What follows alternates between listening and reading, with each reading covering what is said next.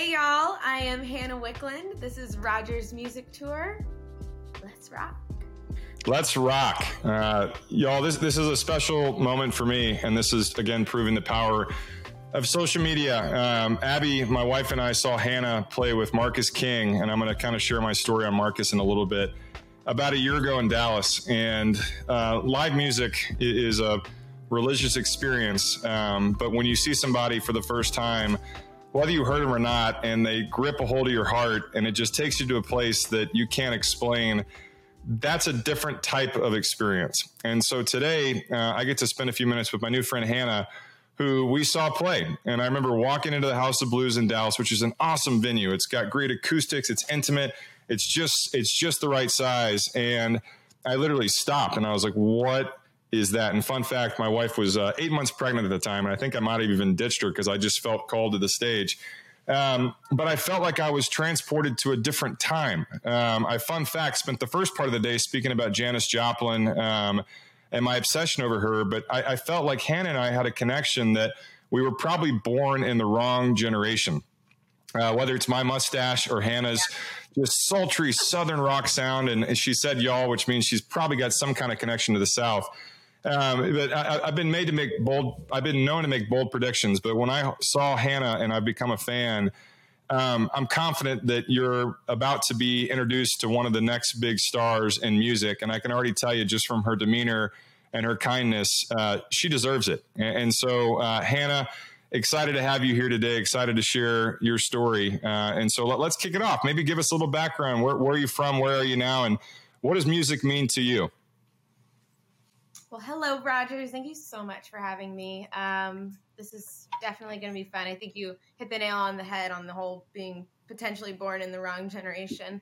Um, yeah. But my name uh, is Hannah, and I, I, come from Hilton Head Island, South Carolina. I was born and raised down there, but uh, my parents are northern transplants, so I'm I'm southern, but uh, you know I still got you know my mom my mom really knows how to say fuck you, you know, so I got that going for me too. But uh but yeah, I think uh Hilton Head was in, entirely uh responsible for how much I got to develop as a kid on my instrument.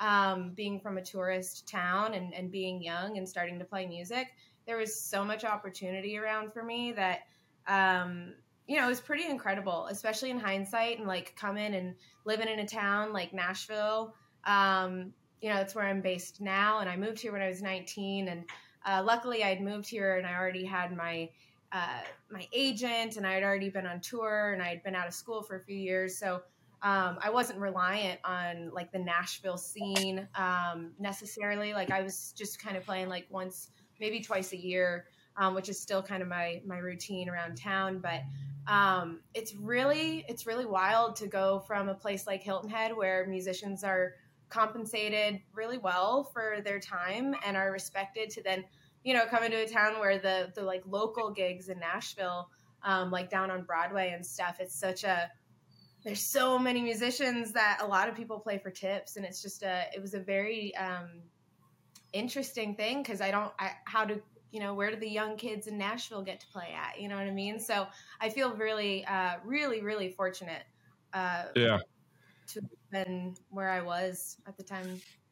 well, let, let, me let me call a timeout if I can. How old are you now? Are you are, are we able to say? Uh, yes, yes. I'm. Uh, you may ask. You may ask my age. I am 26. I just turned um, 26. When's your and, birthday? Uh, I still feel like I'm 16. Um, April 2nd. Happy birthday! You're you're 26 years old, and, and, and again, you you you kind of you're making yourself sound like you're my age. I just turned 43 and I still feel like a thank you, but I still feel like a kid. And I think that's you know part of the reason I do this is that I think it's one thing to act like a kid. I think it's another thing to act childish, which I prefer to act like a kid. And I think that as you get older and you know you get you get pulled away into different responsibilities. Um, a friend of mine once said that as you get older, you lose your imagination. I'm like, no, man, I'm I'm Peter Pan, and I want to go and, and have this be my happy thought. So again, you're 26 years old and you've done things that are unheard of in the world of music, and you've put yourself where you know South Carolina, which I think Marcus is from there too, and I'm sure there's maybe maybe a story there on, on how y'all met. Um, but m- maybe talk about like the last seven years and how you've turned it from a passion, maybe a hobby, something that you knew you had a gift. You called it your instrument, which your instrument is literally your voice, but obviously you're a musician outside of that as well. But what's been that like for for six years just to be strewn into a place where there's a song by Shawn Mullins called uh, Rockabye or Lullaby? What is it? And it says that Nashville is like, or LA is like Nashville with a tan. In LA, everybody wants to be an actor, but in Nashville, everybody wants to be a singer. So, what, what was that reality like, and, and what's been the evolution to get you to being 26 and still obviously being sane?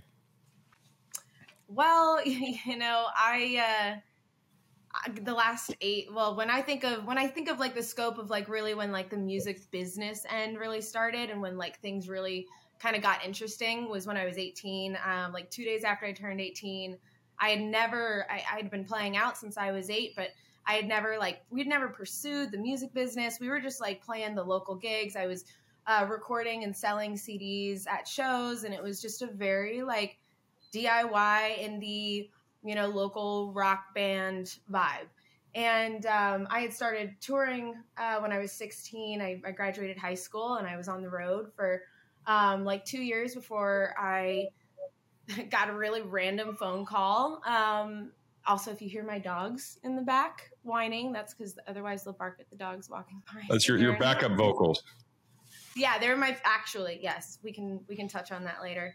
Um, but yeah, when when I was 18, Scooter Braun called me. Um, and no way. Like, yeah, like after literally, I literally never had had one official, like no actual connection or meeting with anybody in the business. So um, it was a very interesting first meeting to have, and he flew me out to LA. And at the time, the band was the Stepping Stones, and I was still very um, uncomfortable with the idea of it being my face, my image, with it being, you know, my name. Um, I had always been the songwriter of the band. You know, we bought all of the PA equipment. I fronted all the money for recording. So it had always been like my project. Um, but there was just, I always dreamed of it being a band. And that was something that I didn't want to sacrifice. And so, you know, when Scooter, you know, flew me out there and stuff, it was the same time that the guys I was playing with, it was, you know, just you know the band was kind of changing evolving and and he basically when i told him that i didn't want to be hannah wicklund um he and i was also like but i need to get a new band together he's like i want to be the first person you call when you get that hmm. band together. And uh i never called him i never called him back. So no way. I think i think yeah i kind of um at that point i was still very attached to it being the stepping stones and I kind of in the year or two following, um, you know, slowly after trying to find the right band members and dudes that I really wrote with and clicked with, um, you know, I kind of accepted the Hannah Wicklund and the Stepping Stones. And then with this new record, it just kind of, you know, at this point, it's me and I'm yeah. owning it. And I'm very happy kind of coming into uh, that confidence. Um, and so now it's just Hannah Wicklund, but uh, basically, instead of, of going with Scooter Braun, um, I got my first agent, and he was based in Nashville. So I was living in Charleston at the time, and then I moved to Nashville when I was 19. I hated it, literally hated yeah. it. Um, yeah, I was just like, it was. I missed the ocean, and I missed conversations that weren't about music, and I missed all of a sudden I didn't know I missed it, but I just like I missed not having people vying for whom I'm working. You know, it just was a different vibe um, yeah. in town, and so so I kind of I, I, ditched I ditched Nashville and I kind of went transient uh, for like three years, and I was touring a bunch, and I was um, kind of mainly hubbing out of LA. And uh, on the business end, you know, I kind of eventually got a manager. I've I've kind of been through the ringer when it comes to the business end. So it's like, you know, if you can imagine Scooter Braun being your first meeting and then having just pretty much it kind of be yeah. a steady roller coaster like that as far as, you know, your opportunities and then having, you know, managers that are you think are going to be doing the thing and then they forget to respond to Fox Sports when they want to use bomb through the breeze and you lose the placement, you know, and then you're like, oh shit, who's who's at the helm of this ship right now? So, uh, mm. so it's been a very interesting path, and um, you know, in the world of of releasing music and stuff, I've I've experienced my hands being tied um, for the last few years on not being, you know, not being able to move forward with releasing a record because of how other people are handling my career and um, and I recently uh, I recently like took over management for myself again and I am No self-releasing my record. Yeah, I've, I was in, you know, this this new record i am absolutely i love it it is my favorite thing i have ever created um, in every essence and uh, and i've known that i want it to be handled with care and handled properly and um, i've tried i stayed very very patient in finding the right people to work on this project with me and um, my gut and you know the universe kind of just steered me down this very clear path of you know what? I released my last record on my own on Strawberry Moon Records, and that was five and a half years ago. And um, that's what I'm going to do with this new record too. And it feels No really, yeah, it feels really good because I was like literally waiting for years on all of these things, and just like in the world of bad luck and bad timing, and just like having very depend like people that have done really great things, just absolutely dropping the ball. It's just it's been very humbling and um, and now I'm very motivated to just do it myself and it feels really good and so I finally have like you know the the the workings and the you know the, the new record on its way Good for you. it's going to be here very, very soon so I'm very excited So, so back to kind of the, to the story where you know there, there's something weird about I don't know how to say this, but when your passion becomes your job, um, a little bit of the passion might get exhausted, and you might see things different, right? And again, you go from a place where you're you're a big fish in a big pond, but then you go to Nashville where you know, I lived in LA when I was in my early 20s and I wanted to be an actor. And I remember the day that I got there, my dad and I went to dinner at Boston Market, whatever, some chicken place. The lady taking my order was a screenwriter, and then the person cleaning the floors was an actor. And I was like, that's so coincidental that two of y'all are in the same industry that I'm. And then I was like, holy crap, everybody's doing this. And so I tell you this to where, but the difference between you and me is when I was 22, I quit and you're 26 and i think that so much of life is showing up and so much of life is committing and believing in what you you know you, you can and you bet on yourself. And so you're at that point where you're you're self release you're releasing an album you know in a competitive world where you had scooter braun who's a he's scooter braun was a guy behind justin bieber. He's been you know with taylor swift. There's some stuff that scooter braun is a big player no matter what. But again you believe in yourself enough that it's working. And, and so what does that actual navigation look like knowing that you're coming out with number two are you allowed to say what the name of the album is Um, I'm gonna keep it under wraps because we're literally just we are right around the corner from an announcement. All I'll say is, um, my album is being released on Strawberry Moon Records, and um, there's gonna be an announcement on Strawberry Moon's Eve, which this year falls on June 2nd, which uh, is a Friday, and June 3rd, that Saturday night. Uh, I hope everybody can take a look up at the moon. It's a it's a stunning a stunning full moon, and it's a very um, just a beautiful a beautiful night. So oh that being i love it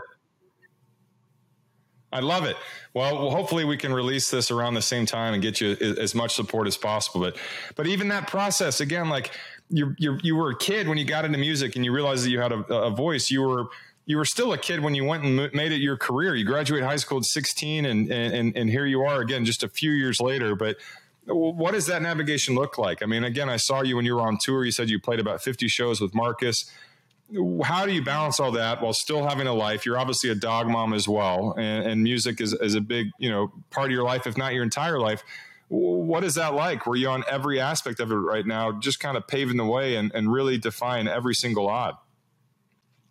You know, the thing that I realized is, um, you know, when I was when I was young, I my mom's an artist, so my foundational things in my life when I was young that I turned to for comfort and you know, and just the things that I loved were drawing and doing my art.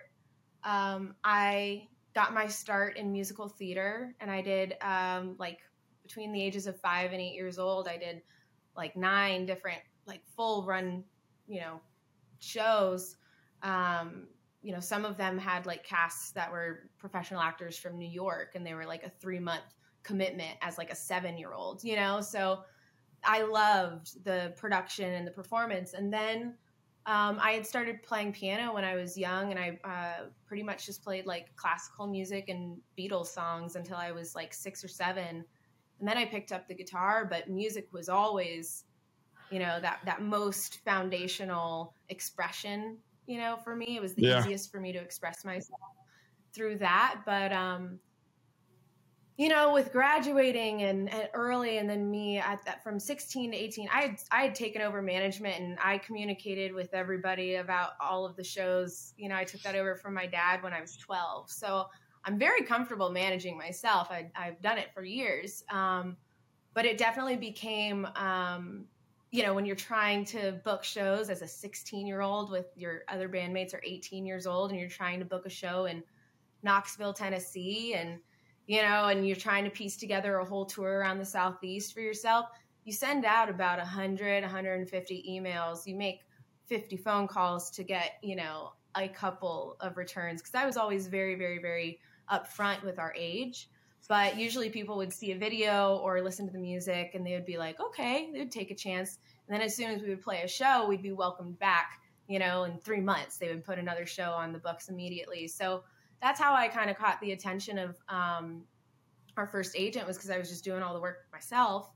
And uh, we were starting to sell tickets and, um, you know but that really started to consume all of my all of my being. And then once i moved out and i made the grand old mistake of dating my first you know my first boyfriend was uh, my drummer when i was like 18 so like for a year and a half there was just um, you know that that kind of distraction. So all of a sudden i hadn't done artwork for like four or five years um, before i realized it. And so when the pandemic hit that was kind of what i dived completely into was um, going for you know just like complete meditation and peace. And i kind of took a break from playing guitar and from playing music for a while because i was a little burnt out from all of the touring and just all of the things going wrong all the time you know? And so art became my meditation. And as soon as i got back in touch with that side of myself balance started to come back into my being because i was very you know i was in a hard spot. I was in a very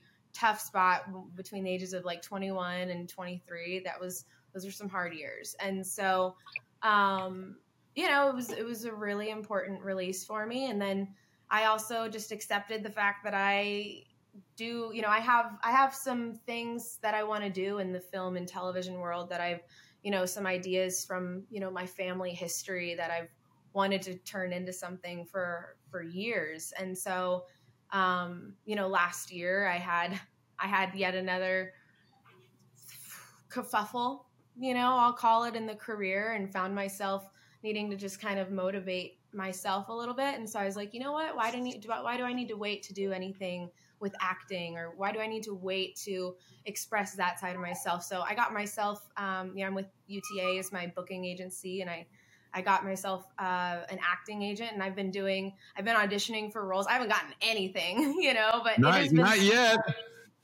Not yet, but for the last year, I've just been taking chances and putting myself in, you know, kind of uncomfortable situations, and um, you know, basically by like, you know, acting when I've never had proper acting coaching, you know, all that kind of stuff, and. uh it's been really fun though and and fingers crossed i might you know i might land one of one of these guys one day. You're going to. You know, the, from an old guy's perspective, what I can say is you're living your best life. And I think that, you know, as you mature and as you get more wisdom, I think something that the biggest regret in life is not going for something. And, you know, you're, you're doing that. But the difference between a lot of people and you is that you've hit home runs. And I think that hitting home runs at an early age is a catch 22. Right? I think that once you experience stardom and success and access at 22 years old, at 19 years old, at 26, it kind of makes it hard to go and chase the next thing. And so, and, and I, I want to make sure I ask a question though that has been one of the reasons I've, I've, been really excited about this is like even like your vernacular and your your vibe and like the words you're using. It's so not 2023, right? And it's like me with my mustache. I have a mustache um, every once in a while because I literally feel like I'm in the early 70s. And I feel like if I have this, I'm in a better mood. I'm more laid back. My wife loves me differently. My daughter has more fun. And it makes me feel like I'm in like the Eagles. I'm not even kidding you. And so I meet someone like you, and I spent the first half of my day talking about I have a lot of Janis Joplin memorabilia and you just give off this vibe that is so needed and it's it makes me so angry that people in the music industry might get a different kind of airplay but they don't have your talent and they're all freaking sellouts which you're not so the question is what's the connection to where again you and I were born 50 years too late and and like what what what is the mission with just bringing the aura that is Hannah you know whether it's maybe Sabin, the Janis Joplin, and the psychedelic rock crew. What is it? You feel like a torch has literally been passed to you, and you have this this honor of bestowing, you know, what is good about music for the generation that just listens to auto tune? You know, I definitely was extremely passionate. I was definitely that uh, that girl in school whom you know I was definitely getting teased for the band and stuff, but like everybody just would taunt me about loving rock and roll, and it was just you know it was just the it was the Taylor Swift era, it was the Katy Perry era when I was in school, and it was you know it was amazing how all of the people around me were celebrating these people, um, or you know for Taylor Swift, I had a you know at this point I really respect what she she's done with this whole Scooter Braun situation, and yeah. um, the that's part of the thing about getting older is you kind of learn how stupid you know some of your some of your like oh i'm standing on this you know mountain um but it was it was for me it was hard because like all these people were literally sitting at the lunch table like talking about how she writes these songs and she does all this stuff and meanwhile like i literally was playing as a young like teenager young kid i was already playing like 100 to 200 shows a year or something and these were the same people who if they were out with their parents uh, you know, in the, in the summertime, and uh, their dad would like see us playing and be excited and watch. I, and those kids I went to school with, they would literally just be like, you know, it was just like so aggressive. They're jealous. Like, of course, and but it, when you're young, it's just like, and the thing is, is that I felt that I was playing out from the time I was nine years old. So like when you're by the time you get to like 14 15 you start like believing the jealousy thing but when your mom's trying to tell you at 10 years old at 11 years old that is you are not like i'm not like yeah they're jealous of me like i've never been that vibe so it's uh it's hard to kind of be like oh yeah they you know at that age like yeah they're just jealous. No you take it and you internalize it and and all of that. So um so i definitely and you, you turned it into a song. Oh i did. I did. Yeah. i have I had so many I had I had like uh I had very short term friendships where like we would be friends and I would I just wasn't a very available friend. I had so many shows every weekend and so like people would invite me to stuff and I couldn't do it very often and they would at that age you kind of get offended or like I just started missing out on like certain hangs and certain inside jokes and then they would just, you know, kind of force me out but there's this one girl who was uh she had curly hair like me and and when she was she would she, she started calling me like mushroom head and like weird just i'm just like what are you saying we both have curly hair um you know so i wrote a song called make up your mind and uh and she would scoop ice cream um in the summertime down at harbor town on hilton head and i played there greg russell was the only i'm the only we, we were the only people other than Greg Russell, the guy who plays for all the kids down on Hilton Head in Harbortown, mm. uh, besides him in like 40 years who got like a regular show down there. But for like five or six years, we played every Saturday. And so, you know, she, I had written this song, um, and it was like the chorus went, two faced and ugly on both sides, love me or hate me. Um, or we know it goes, two faced and ugly on both sides uh, put away the makeup. Too late to cover up the lies. Uh, Two faced and ugly on both sides. Love me or hate me. Make up your mind. And I think I was like 14.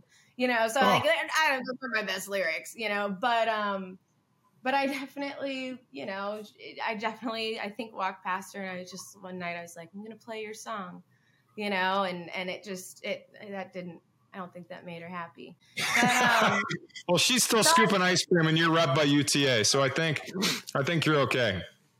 it was uh you know it's challenging because like even telling that story like it's it sucks that i like had to you know kind of defend myself in that way but it was a it was a very brutal um island as far as it being so uh, just a very like preppy sorority fraternity driven kind of place. So like the click and like the uh that kind of energy was so strong. So um so i i felt extremely alone when i was young. I was I was so I was so lonely because like even the guys in you know even the guys in my band it was like you know I love I love love them but like you know wouldn't talk to me at school you know and we we played music together for like nine years seven years and mm. he'd like let his friends make fun of me for the band and they would lit- they were praising him so it was just this like mm. it's this very complex thing and so um I've always that's kind of a long-winded answer but like yeah I've, I've felt like i'm living on an island of my own for my whole life up until recently um, you know until i started kind of you know getting older and and in the artist realm that is one of the coolest things about being an artist and pursuing and sticking with it is that uh, you do start to meet like-minded people and yeah. um, that's when all of a sudden I don't necessarily feel anymore like I was born in the wrong generation. So kind yeah. of like how you said, do I feel like I'm carrying the torch or like that kind of thing? I've never been like a I don't really like to think of things too grandiosely like that. I don't really like to think of my, you know, like that's just I don't per, I don't like to perceive my impact too much, you know, or perceive my importance as like that I'm a torchbearer, but like, you know, of course I was learning all those you know, classic rock cover songs, and that's where my foundation is from for sure. So the energy of Janis Joplin is definitely um, etched on my soul because I can't tell you how many times I have sang "Piece of My Heart." And I dressed up as either Janis Joplin or Stevie Nicks for Halloween for like 13 years in a row. Mm. You know, wow. so but I definitely feel now like because my dad used to tell me my dad used to be like i don't get i they my parents really struggled with my bullying because they were just like we don't get it. Like my dad was like you would have been like the hottest coolest chick at the school. Like all the dudes would have loved you if you were around in the 70s like you know it wouldn't be like this. And so um so it's because that, you you have a you have a gift. And and i think that uh, uh, like social media and I'm I'm always on social media. That's how I met you was social media. It, it, removes the desire for people to go and be great at stuff. And when, like, if you're on your phone, there's really not an end goal. And I think that's really difficult. And for you to wow, be 26, every, but I'm serious. Like, what's the end goal with like TikTok or so or Instagram or whatever? With this, a podcast, I'm, I'm, I'm telling your story, but you have an end goal, and you, and your goal is to go and share your gift with everybody. And I think when people recognize that, it's really, really difficult. And I think that something that is very cliche for a reason, it's very, very lonely at the top. And when you go and you get to the top at nine years old, at 13 years old, at 26 years old, it just becomes a little bit more isolating. And again, that's where music, I think, plays a different role, at least for people like me, because I don't do it for a living. But you can go pour your heart and soul into a pen and paper and, and make the mushroom head song come alive. And then over the course of time. Seriously, I mean, it, it, it becomes something. It, it, becomes something different, and you know, you found your your audience in in Nashville, and Janis Joplin, Stevie Nicks, Grace Slick, whoever it is. I mean, you know, you have a unique voice, right? And and it has been fun the last few years to see like that main, you know, main skin that group out of. Uh, Germany mm-hmm. or Måneskin, I don't know what they're called. I was like, holy crap, these guys are on the radio covering a Frankie Valli song, but they sound like Zeppelin or Greta Van Fleet or, or you, you know? So I, I feel like it's coming back a little bit, but what happened the last 10 years with, with rock, I thought rock music just kind of died. It's like all of a sudden the killers and, and maybe um, a few other groups within that kind of genre were just done being on the radio. And then out of nowhere, there's a little bit of a resurgence. But what does that responsibility feel like knowing that you're, you're a front woman? You know you are a, you're a performer you're a lead singer you have the bravado um, but that's not necessarily what is on top 20 radio uh, which is sad. But what kind of responsibility does that you know what does that make you feel like? I mean rock and roll is i think the coolest genre of music around because you you can you can literally put whatever influence into it that you want. But like for me the spirit of rock and roll is literally just what comes out of my body. I don't know if it's because I, uh, you know, I learned so many classic rock songs or I was really lucky and just found the right lane for where my heart and my soul wants to live, which I think that's more it. Um, you know, and and so I'm very I'm very happy to be, you know, one of the uh one of the rock and rollers this this day and age and i also think that it is totally resurging and i don't think that it needs the radio. Maybe the radio will catch on but you know things are changing so much now and um, it's it's okay to not be at the very very very very top you know? It's okay to not be um, you know on the radio and on every commercial and doing that because nowadays you can have a meaningful and impactful career and be able to touch and reach your fans without that massive platform. And i think it means a little bit more that way. And um, so I think that I, I, think that authenticity is honestly the thing that um, the world needs the most, and I think that that is what rock and roll provides.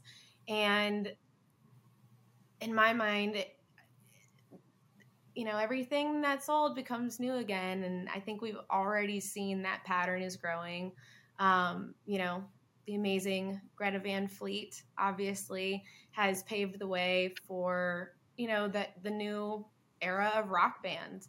Um, you know, and I'm I'm super fortunate uh, to be touring with them, and um, and Sam and Daniel are my rhythm section on my new record. So, not to brag, but I'm pretty sure I've got the best rhythm section around on my new record, and mm. uh, you know, it's it's really exciting to be a part of something because I think we all thought that. Um, that like 60s era and it's never going to be the same that like rock and roll era where all the rock stars are hanging together and they're collaborating and people writing songs and it's just like Haight Ashbury, you know, it's not going to be like that ever again. But um, I feel so fortunate and lucky to be, you know, in a circle where that kind of collaboration is happening organically and it feels so cool. So it took a long time to find like-minded people, but now that I have, yeah. it's, you know, I've never been happier.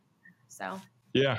And you know what? And I'm going to be contradictory. Part of the fun of social media is people hear your voice and they're like, this sound, I've never heard something like this before. Greta Van Fleet. It's like, they don't know who Led Zeppelin is. They don't know that whole genre of music and they hear it. And again, like you're bringing life to something that has been kind of dead for so long. And that, that to me, again, is such a powerful part of, of what you do just to bring so much joy to people. So talk about the tour coming up. Talk about, you know, where people can go and see you. How do we support you? How do we go and she's selling signed records on her uh, website. She might not have any left after we're done tonight, but uh, what what does the tour look like?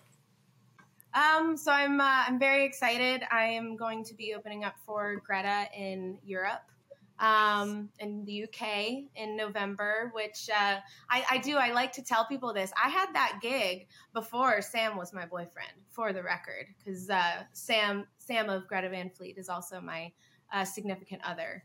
Um, but this this tour has been in the works for over two years. Um, so wow. I am extremely extremely ecstatic to be doing that tour. Um, and I'm going to be opening up for another really good friend of mine, Devon Gilfillian. I'm going to be doing a solo set, which I've done hundreds of solo sets around Hilton Head and around the Low Country, you know, when I was younger. But um, I've never toured with my solo set, and it's pretty much just going to be a really intimate you know, chance for me to kind of share a little bit more about, um, you know, some of the songs and stuff. But we're playing, uh, I'll be playing the Troubadour in LA for the first time with Devon, and um, when? I'll be playing Meow in Santa Fe.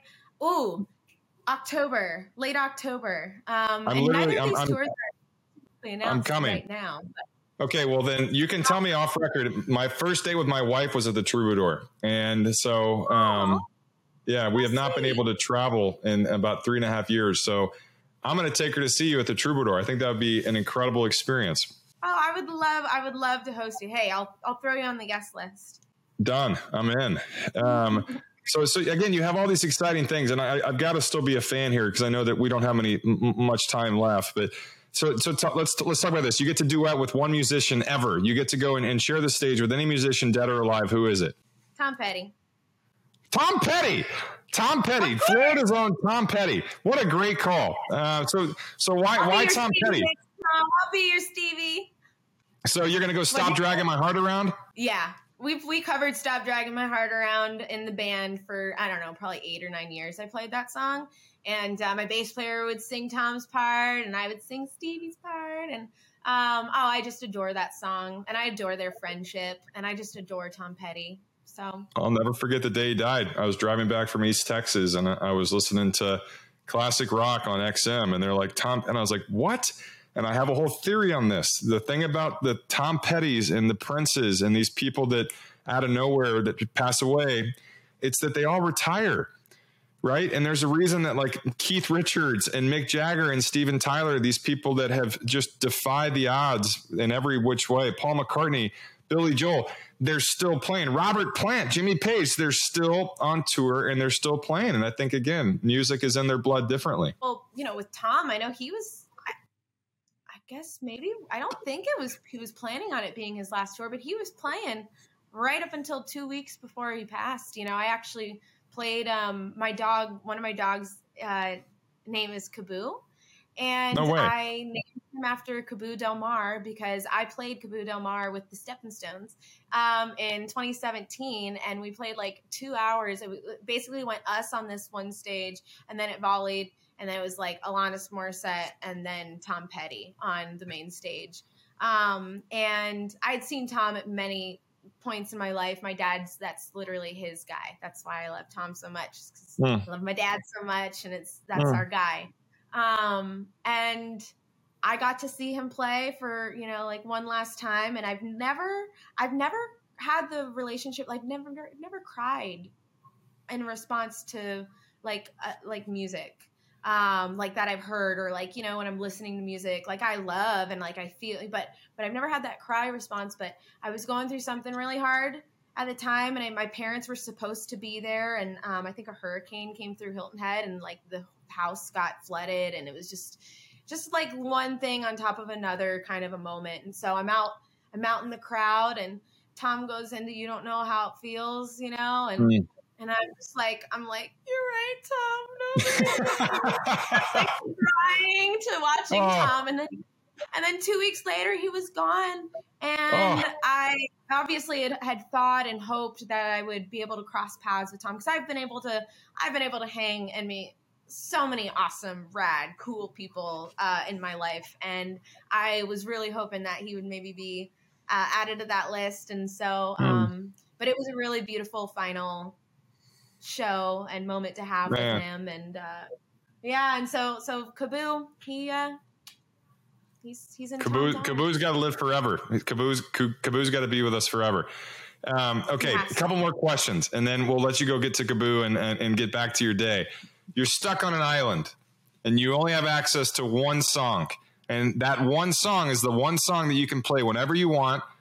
It's not going to be on repeat because it can't. It, it's not going to exhaust you. What's the one song? Well, that's a lot harder. it's, I'm saying it's not going to be like to where it's annoying you, but you can only. I'll start.